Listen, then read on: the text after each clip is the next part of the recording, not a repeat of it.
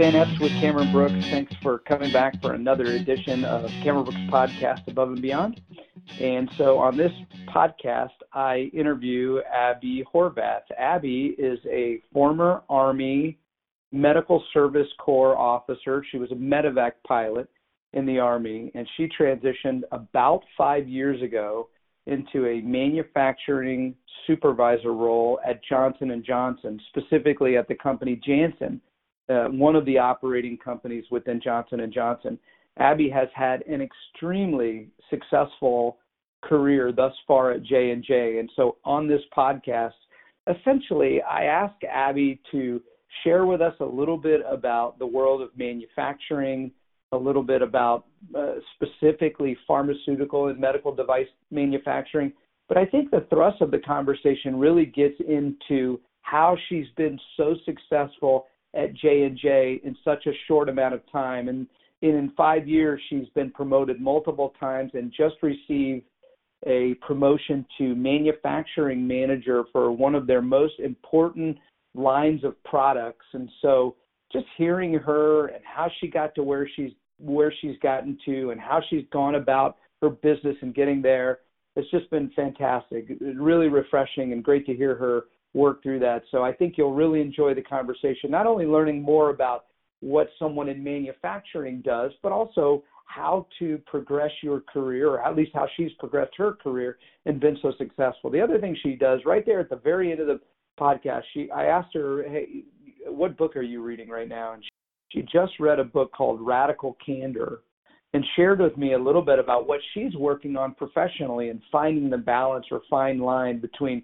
being empathetic as she leads her team, but also being able to give direct and specific and consistent feedback. So hopefully you'll find some value in that, and maybe if you have a moment, go and, and check that book out as well. So really fun conversation with Abby. She's such a uh, energetic and interesting person to talk to. And again, I think you'll find a lot of value in, in what we talked about. If you want to know more about Cameron Brooks and about what we do and how we help military officers transition from the military to corporate America, you can find so much more on our website, cameron-brooks.com. Lots of information that you can grab right now, all open source that you can use to begin to learn more about a potential transition from the military to business. And then also, I'd encourage you to pick up a copy of PCS to Corporate America, written by Roger Cameron. It's currently in its fourth edition, so it's been rewritten and updated three different times. But really, the book is chock full of information, practical information that you can use to help you in your transition from the military to business. So, thanks for listening. Without further ado, here's Abby. All right, I have Abby on the line with me. Abby, welcome to the podcast. Thanks for joining us. Thanks, Pete. I'm happy to be here. I'm really excited to chat with you because you know you were one of the very first people that I met when I came to Cameron Brooks five years ago. You've since made your transition about five years ago, and you know I've been following you. We've been we talked a little last year, and I've been following following you on LinkedIn. But I'm excited to get caught back up and uh, and hear how things have been going for you for about the last five years. So again, thanks for thanks for being with us today. Absolutely, it's good to hear your voice again. All right, so let's start here. What uh, tell us a little bit about what you did in the army before you got out of the military. So in the army, I was a 67 Juliet, which is a medevac helicopter pilot. Um, I went from I was actually medical service corps when I graduated mm-hmm. college. So Backing up, I did ROTC at Slippery Rock University, and I graduated in 2005. I was assigned to the Medical Service Corps and went to Fort Sam Houston there. Uh, I was approved for flight school, so I went on to Fort Rucker and I flew Black Hawk helicopters. I flew both UH and HH-60 Limas. I was stationed at Fort Hood, Texas for the majority of my service with a deployment to Iraq 2008 to 2009 and then a deployment to Afghanistan 2010 to 2011. Um, mm-hmm. Throughout my tenure, I was the S1 adjutant, the S1 OIC between my two deployments, so I had my staff time there.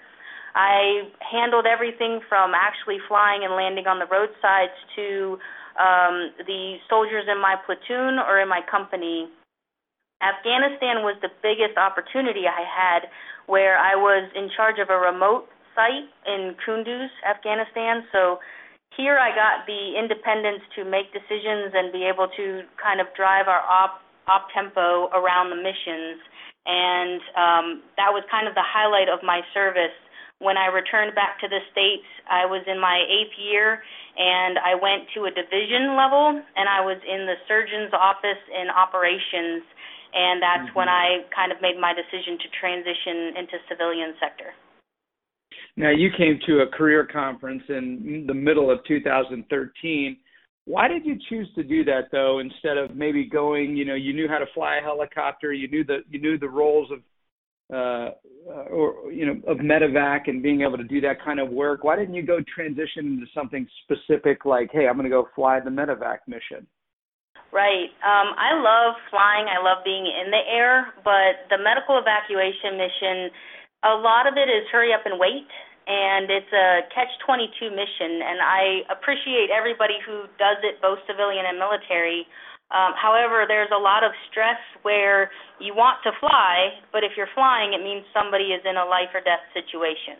Um, mm-hmm. So I would say the op tempo, I wanted kind of a a life that's a little more stable. When you fly medevac, you're on call. It's very much like ambulance. It's like firefighters and police, where you just mm-hmm. work long shifts. You're on call, and one of my strengths is people leadership, which is what I learned in the military, and I wanted to apply in the civilian sector. So that the people leadership and tying into um, a business is where I connected with Cameron Brooks. Got it. So when you came to the career conference in 2013, you don't necessarily have to run through every single company, but what kind of what kind of roles and things were you interviewing for? What kind of things did you see there? So I had a variety of interviews. Some were safety oriented, um, almost like a safety officer, but the civilian version. Um, I interviewed for a lot of manufa- manufacturing manager positions. I interviewed for um, training officer positions, so I had done a lot mm-hmm. of training related work in the Army, and they there's a lot of training opportunity in the civilian sector as well. So really, safety mm-hmm. training and manufacturing were my top three. So you went to Johnson and Johnson. T- tell us a little bit of it. We sh- obviously we share that in common. We we were chatting before I hit the record button, and uh, and we were so we we have some of that shared experience. Tell me why you chose J and J. There are several key reasons. I would say the first is their credo. Um, they have a belief and value system that uh, really ties in with mine. And the first paragraph talks about customers with the nurses, the doctors, the patients, as well as our mm-hmm. employees. Um, so really being able to drive the people side of a business and understanding that your customer and your people are your biggest mission and then going into the impact with communities. So J&J does a lot with giving back to United Way and March of Dimes, um, we do uh, walks for cancer awareness. Um, everything you you think of it, we do it. We participate with Habitat for Humanity, and I love their outreach and just responsibility to their local communities. And then finally, um, the last in their credo is stakeholders. But the belief is if we take care of our patients, employees, and community, then our company is going to do well and our stakeholders will be happy. And so for 150 years, they've been successful, and I kind of wanted to be a part of that mission. The second level of that is I interviewed with other companies that were manufacturing for roofing.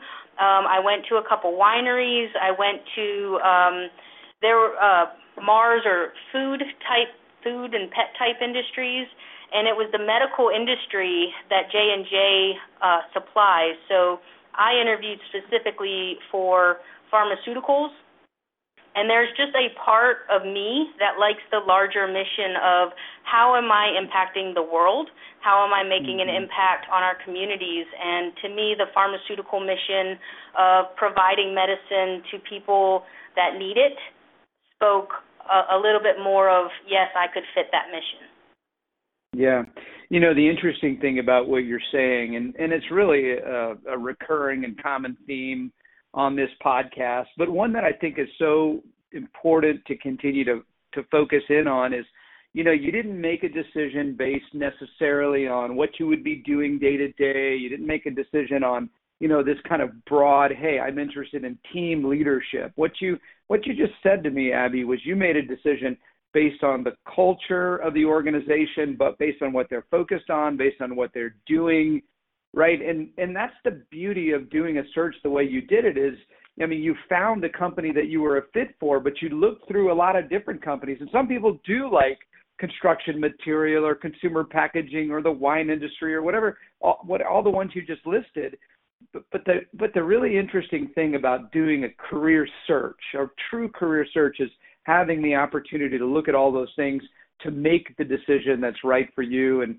and where you see yourself fitting into an organization. Because because obviously you're not doing the job that you were hired to do 5 years ago. You've been promoted now multiple times. And so finding the company that you fit with culturally through that process, I, I can only assume has been one of the things that has led to your success up to this point. Can you speak to that?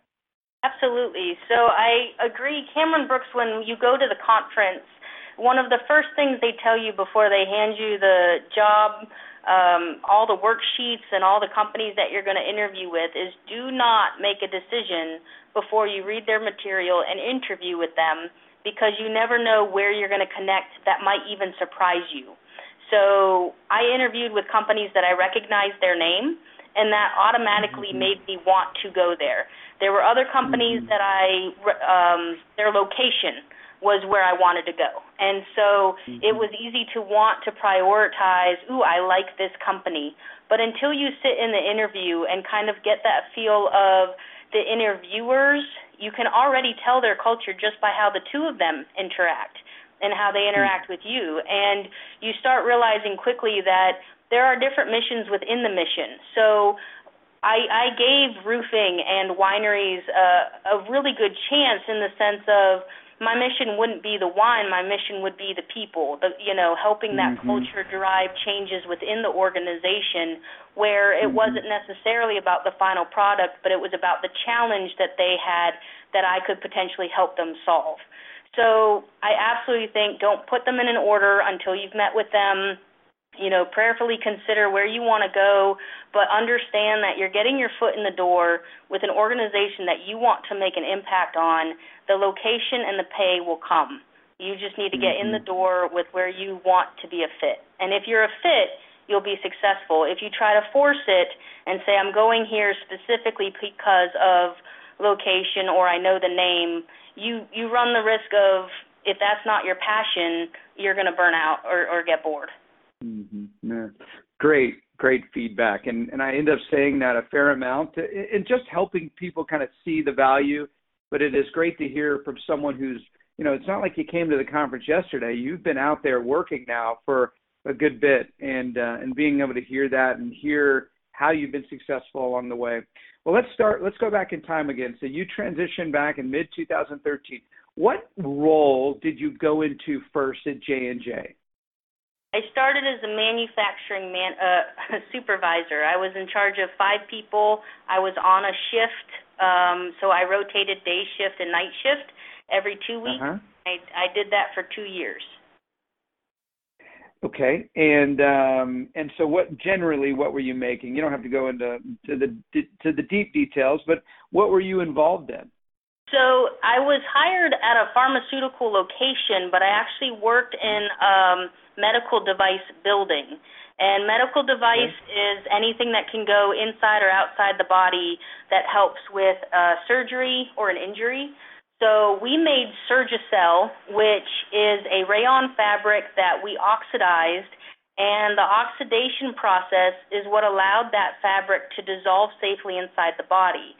So it's a giant hemostat that if they go, if it's invasive surgery and they separate organs, sometimes there's internal bleeding, and they can put this hemostat on it to prevent internal bleeding, sew the person back up, and not have to go back in later to take it out. And so gotcha. obviously they want to not do more surgeries to undo what they right. did in the first one.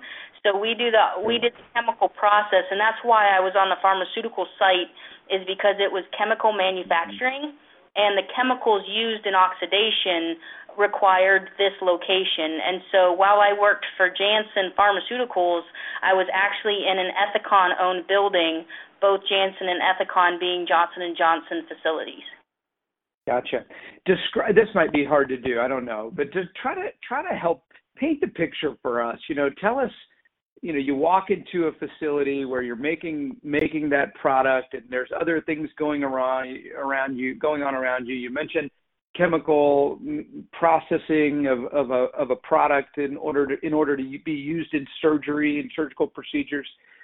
Like what's your environment like? What's around you? What what are you you know what are you responsible for doing? Kind of tell us what what it looks like there generally obviously. Sure. So it's really great. I learned so much. But upstairs, you have an ISO 14001 location that we had clean rooms that you had to go into an intermediate area and dress out in lab coats and put covers over your shoes, gloves on your hands after you wash them, eye protection, and a hairnet. So your whatever you're wearing, and operators and supervisors, we had a uniform that we were given um, and you dressed out every time that you go back there because it is sanitary.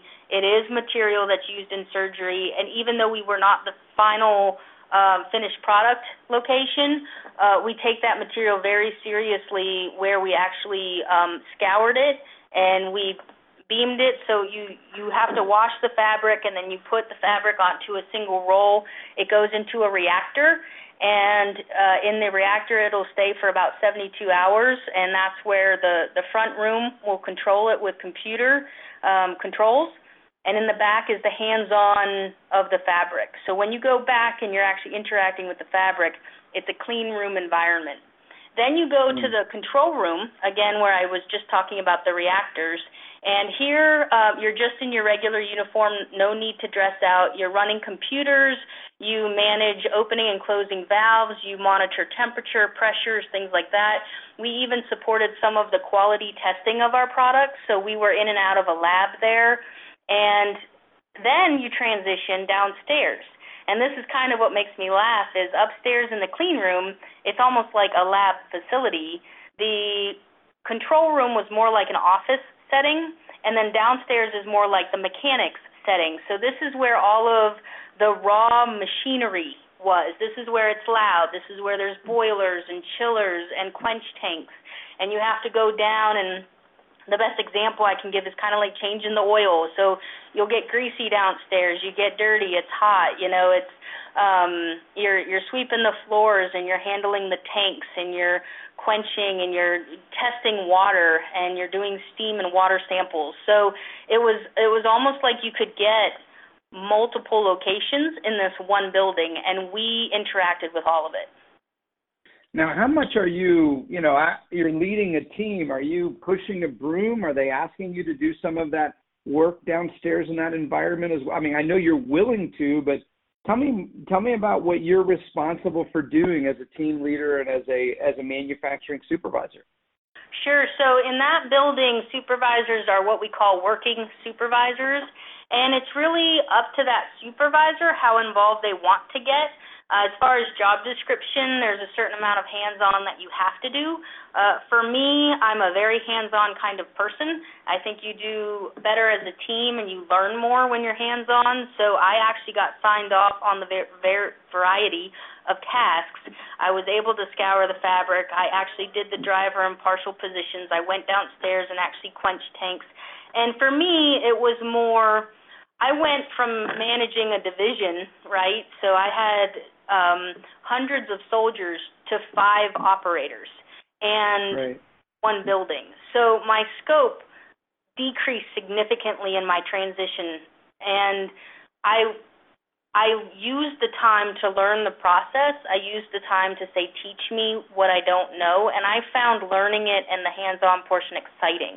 Um, yeah. For the most part, Johnson and Johnson is very hands-on, and everybody helps with the team but you it's just there's there are some misconceptions in the sense that um it's a lot like the military.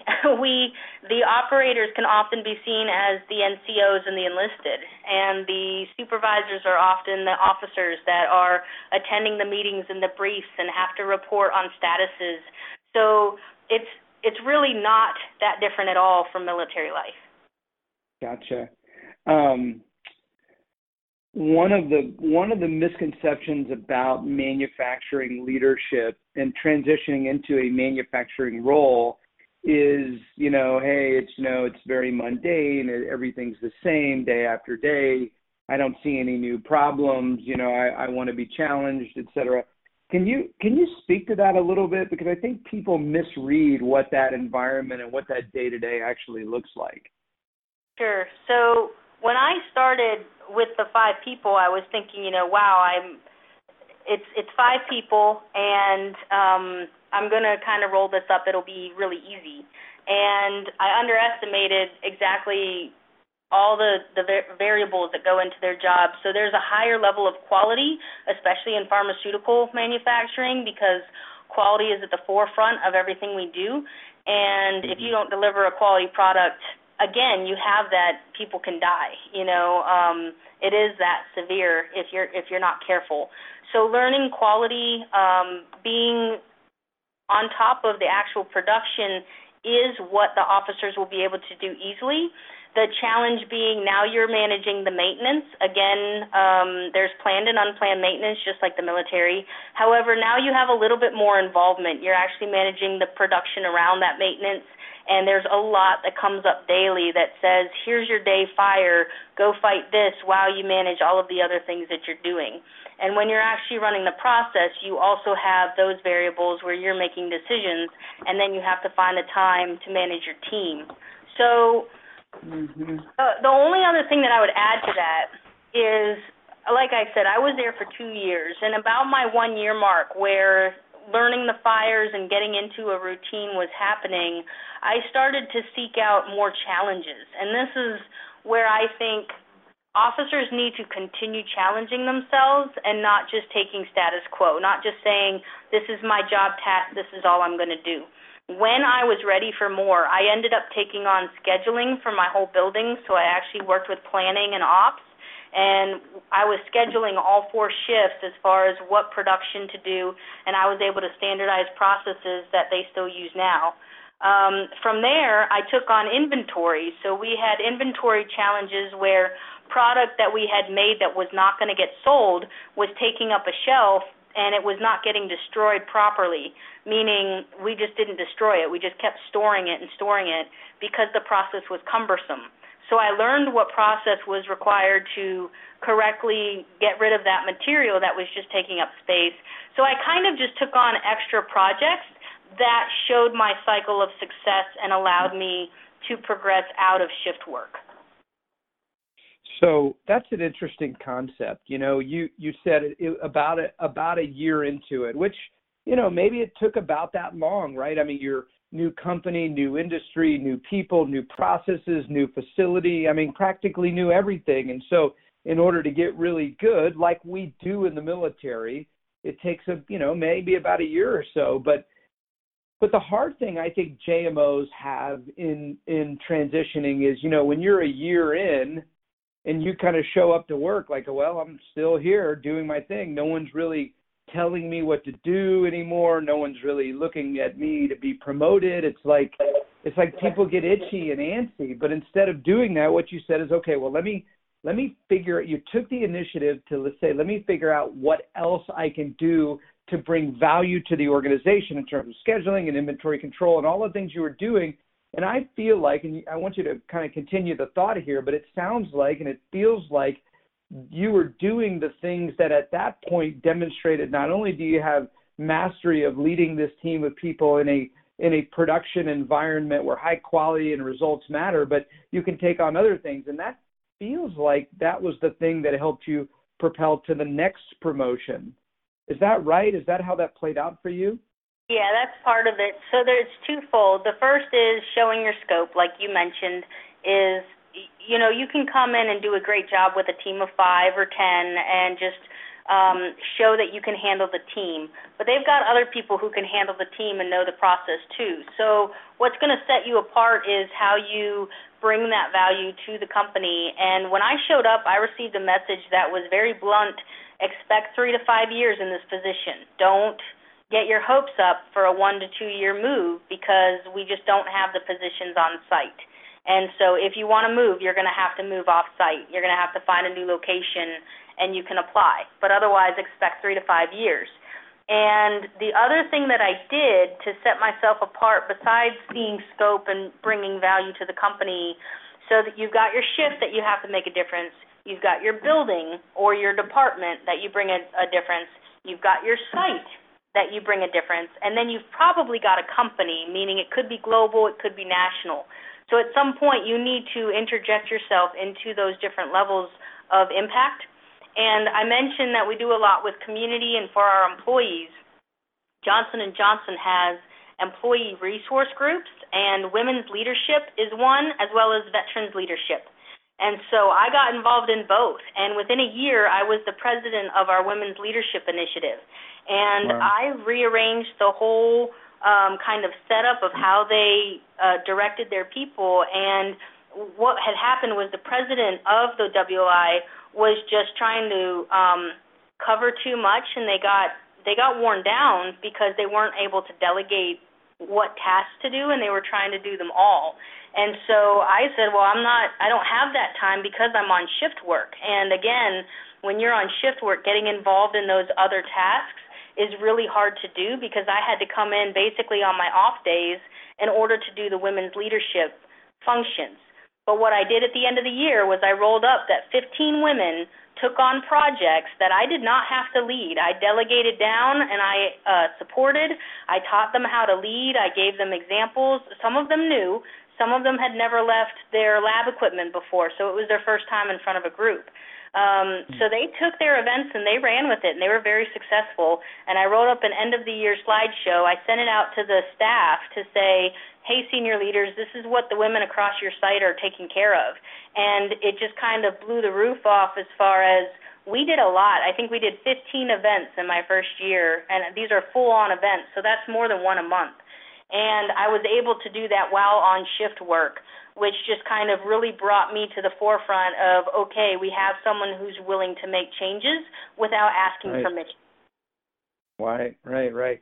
Let me let me ask this. I I, I want to keep going down this down this path, but I got to ask you, you. You mentioned shift work, getting out of shift work. What's the advantage of being on a shift or doing, let's say, an off shift, or is there any advantage to an off shift? There is an advantage, but there's also a lot of hardships with that. So the advantage yeah. of it is you get to see how people perform where if you left the military and just went to day shift 9 to 5, you most likely would not see this. Because even if you walk in and you visit night shift, they may see you coming and and behave while you're there, and I take that lightly. What I mean is that they may behave differently while you're there when you're on night shift with a, a shift for two years, um, you can't fake it that long. So you start learning kind of what the ticks are. You learn um, the hardships. You learn that it's really, I mean, we shifted every two weeks days, two weeks nights, 12 hours, and it just messed with your body. So when I did move off of shift work, um, I was able to relate better. I was able to say I understand. When I came in on Fridays, I didn't say Happy Friday, have a great weekend. I would say, Wow, man, you guys are just starting your weekend, aren't you? So it was just a different perspective, understanding that um, they were just starting their Friday, Saturday, Sunday rotation, and I was about to go home at five. So when you have leaders coming in and saying, "Have a great weekend," totally clueless that you're about to not get a weekend um, it really degrades team morale. So the mm-hmm. understanding is huge. Also on shift work, what I got that was nice was um, it was two three two, so I got every other weekend off, and I was able to get weekdays off. And when you get weekdays off, you're able to do um, doctor appointments, dentist. I mean, I know it sounds small, but when all you have right. is weekends, you have to take that time as vacation or personal time. So. It was kind of nice to be able to take care of what I needed to, um, and nobody knew and nobody cared. And you know that's right. one of the big differences of the military is I didn't have to fill out a leave form. I didn't have to do mm-hmm. um, a paperwork on my car functioning. I didn't have to request, hey, can I drive up into the mountains for the weekend? I did my business, they did theirs. We all showed back up on Monday. So right. that was pretty neat. Um, some of the downsides, though, besides the the regulation of your body on shift work, I mean, sometimes you can just do second or third shift. Um, what was I going to say? If you want to get involved with the company, you do sometimes have to come in on your off days, and that's really hard on the family. That's really hard mm-hmm. on your personal life. And then I'm very active in church, and it hurt working every other weekend and then mm-hmm. nights every other weekend meant that one weekend a month I was getting to church and that's really what wore down on me um, at the end mm-hmm. of my two years when I said I, I'm ready for what's next. Um, right. Was I just needed a group that I could be a part of, and with shift work two three two, you're only able to attend a group maybe two weeks out of the month, and that that mm-hmm. can be mm-hmm. really hard when you've moved into a new area and you can't set up a regular rhythm to meet up with people what I would say is there, you know, every company, not every company, but companies do, if it is a shift oriented role where you're, you know, doing 24 hour ops. And of course, working at the facility you worked at, you had to do 24 hour ops because of, you know, you were making a product that was one in high demand, but two, um, used all over the world. And so there was just probably not a whole heck of a lot of time to slow that down.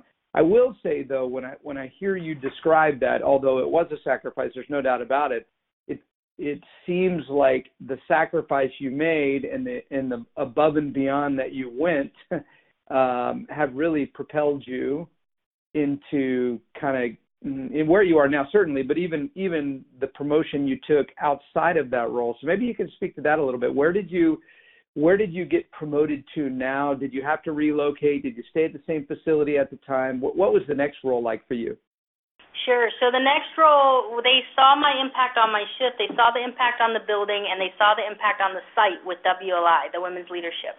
So they promoted me to Johnson and Johnson Production System. We call it JJPS, and it's the Johnson and Johnson's version of Toyota Lean. So it's around managing processes. Um, it mixes Six Sigma with Lean, Green Belt, Yellow Belt. Um, it mixes really all the tools, including ME2 and just OEE, you know, different processes around manufacturing that streamline the process. And so, as a pull forward, I was traveling every week. They flew me up to Pennsylvania. I flew up on Sundays. I flew home Thursday nights. I had Friday, Saturday to work and get ready to go back on Sunday. And I did that for six months. And what was really great about this was now I was impacting a biologic site. So again, pharmaceuticals, but biologics is more injections. And so I was able to learn a whole new kind of section of the business and meet new people. And now I was expanding my network outside of Georgia. So I was able to mm-hmm. see new sites and new locations. From there, I was in charge of the manufacturing work stream on site. So I was able to make a financial impact to the business and they saw quickly um, I was able to kind of demonstrate my leadership and demonstrate how I could see the bigger picture. And so after the report out, they ended up promoting me to the site lead, and now I was responsible for manufacturing, quality, and performance management. Here, they gave me global experience, and this is what I think a lot of officers will really like and what they seek is um, how do you how do you really get invested in global? And so Johnson Johnson is an international organization, and within the small molecule sector, we have plants in Georgia, uh, Schaffhausen, Switzerland, Geel, Belgium, and then Cork, Ireland. So in my time as the site lead, my general manager was able to connect me with those other three sites and put me in put me as part of a team that was international for small molecule. So I actually got to travel to Ireland twice and I've traveled to Geel once. And that's all company paid for the travel, the trip, um, business class, but mainly the networking and the ability to make that international impact. And now I've kind of transcended from a shift in a small site in Athens, Georgia, to now the small molecule platform generally knows who Abby is. Does that make sense? Right. Yeah, of course. And so it's just such a great story because I feel like you you made this transition to a new industry, um, new product, new function. I mean, again, new everything, and you you did the hard work required to set yourself apart. Not not only as a not as a military officer. I mean, although I think you do have to do that, but but not only as a military officer, but from all the peers that you worked with, you you took your military officer leadership experience and made it happen such that now you're at this point in your career. I know we've got a couple more steps to go here, or at least another step to go, but now you're you know the JJPS site lead for all you know for your location and international exposure. It's just amazing that in four, I guess at the time, four short years or three and a half short years, you've moved from leading a team of people in a production environment all the way to the site lead. Um, and it's just a testament to certainly your experience and your expertise, but also like your JMO, um, your JMO experience and what you bring to the table from a leadership perspective. Can you tell us what you do? I didn't quite catch it. What do you do as a as a JJPS site lead? So I managed uh, a variety of projects. I think we had 12 projects. I was more of a project manager. So okay. I had project leads who the leads were in manufacturing and quality functions and they each had a project. So I managed all of the projects, well at least all the leads to manage their projects. And so it resulted in 1.93 million dollars saved in about a year um, from these projects that it provides a system, a process that mm-hmm is so uh, succinct, meaning these projects had already been ideas in J&J or we had talked about it or we had started them and for whatever reason they couldn't get finished. And so the savings and these great ideas for our business were being lost over time and we were losing the mm-hmm. effort going into them. So JJPS provides a process that brings the visibility to those projects and says, here is our 12 week plan. It's very specific, it's very laid out and we hold people accountable through that process so that all those projects end on the exact same day. We track the savings, we track the benefits so that we ensure that they're sustainable and it's not just a green belt or yellow belt that somebody does and then moves on to their next position. And so the, I managed that overall process. I managed change management. I managed the site awareness of what was going on, the visibility of the projects, and then I also mentored the individual project leads on how to right. manage their change management within their projects. Now, I, I got to get you to toot your own horn a little bit so you can help me understand. I, I think it's just because I don't quite get it. I mean, I understand what you just said, and that I mean, that just feels like a gargantuan job, a huge job in a relatively short amount of time at J and J, Abby. I mean, I, you tell me, but but that seems like a major job with some significant um, initiatives for process leadership in a relatively short amount of time. Is that right? Yeah, I would say I agree. Um, I think my leadership agrees. um, right. Because it's um, JJPS is rolling across the whole company, so there's also a lot mm-hmm. of other people doing it, and we have a support system.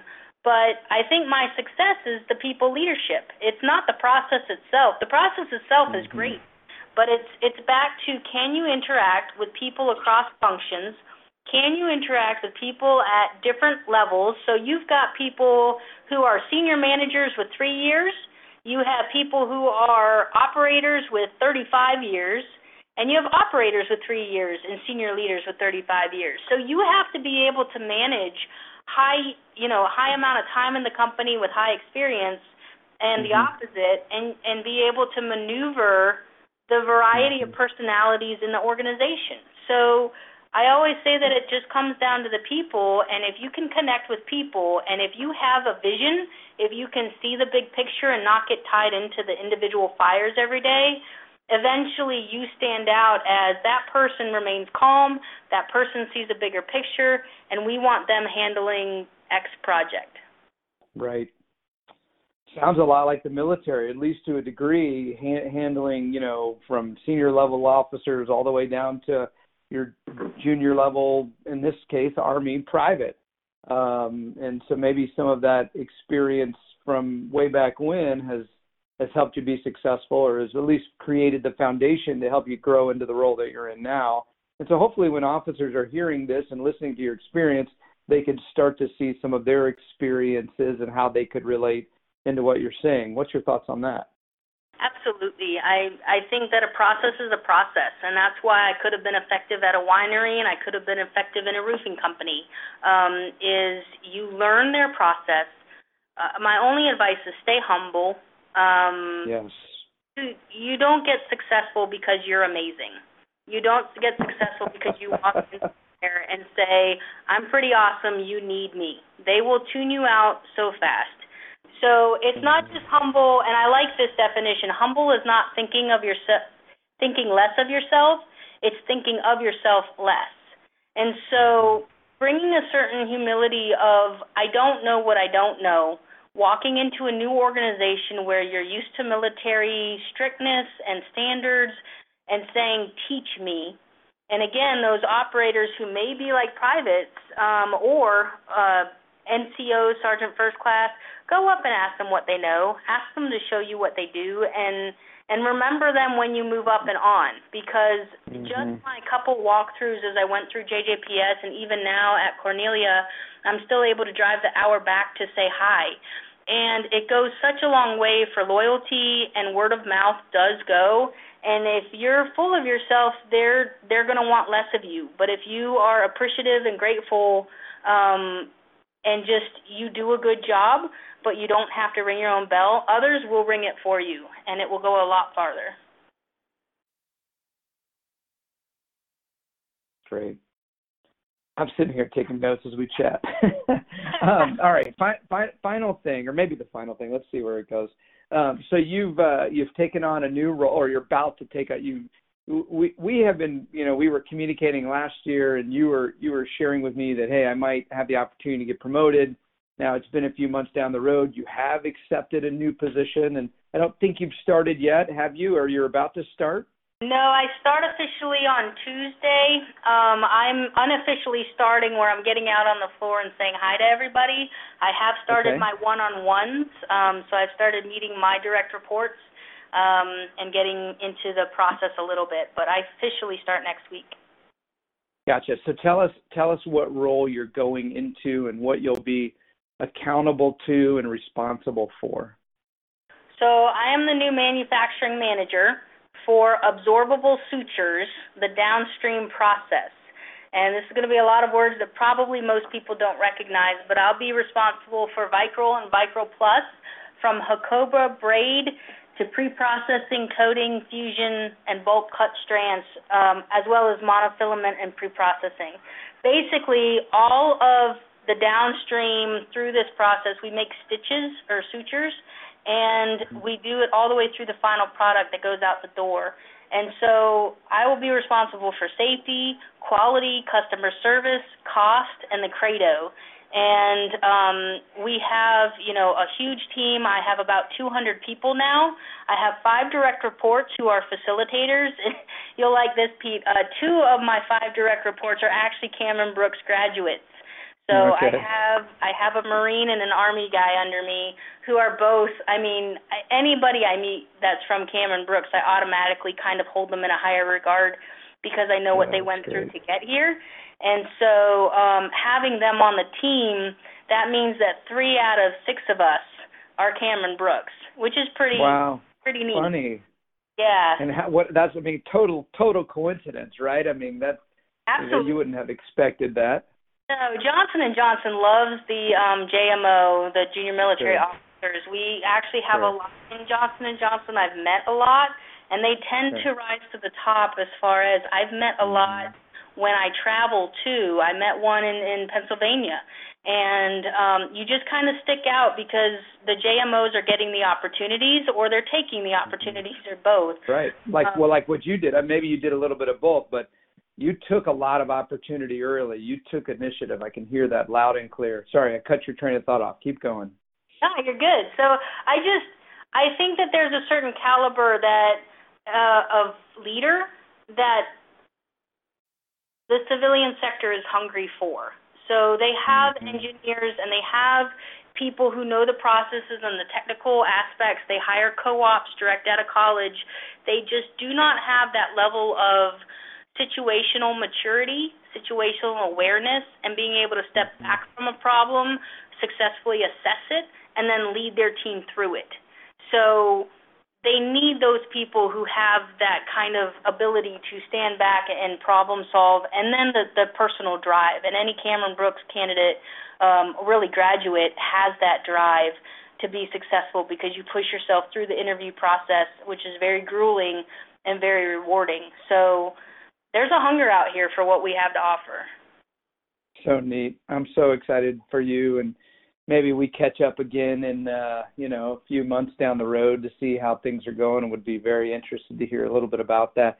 Let me ask you one more, more question then I, and then I'll let you go get back to your day. I uh, I know you're big into professional development, so tell us tell us what you're reading right now or maybe a book that you've read recently that you feel like a JMO would would uh, would appreciate and find some value in. So I recommend um, Radical Candor by Kim Scott.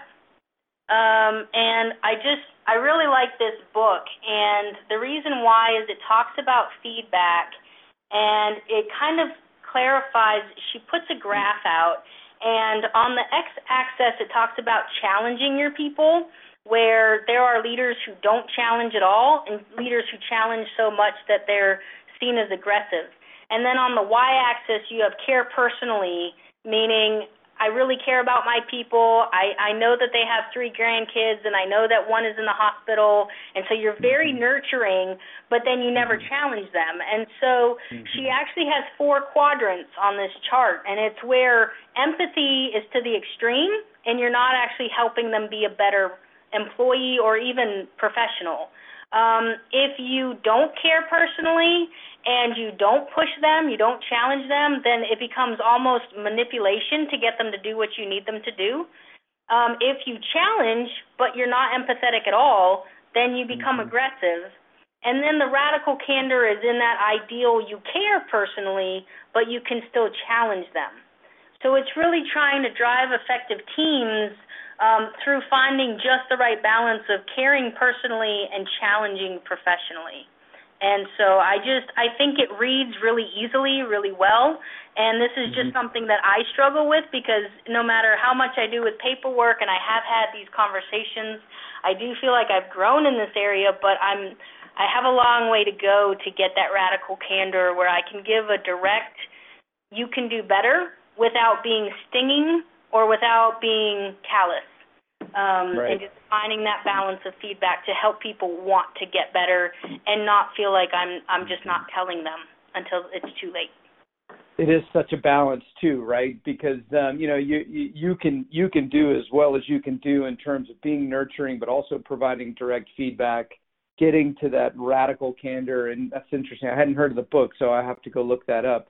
Uh, but I think the other piece of it is, you know, th- there's someone on the other end receiving the feedback or the empathy that has to respond well, and so maybe maybe the answer lies in having a balance to a, to really provide them a pathway to respond well to that, where they don't expect this, you know, they don't expect to be, you know, let you use the word stinging, stinging critique or or feedback versus at the same time being a little too nurturing, which I, you know, I appreciate you being transparent about that and sharing with us what you're working on, you know, professionally. I think that's important because sometimes in the military, uh, officers, as they're describing what they're working on, have a hard time getting there. And so to hear someone who's made the transition and obviously extremely successful at Johnson and Johnson say, "Hey, here's here's what I'm struggling with and what I want to get better at."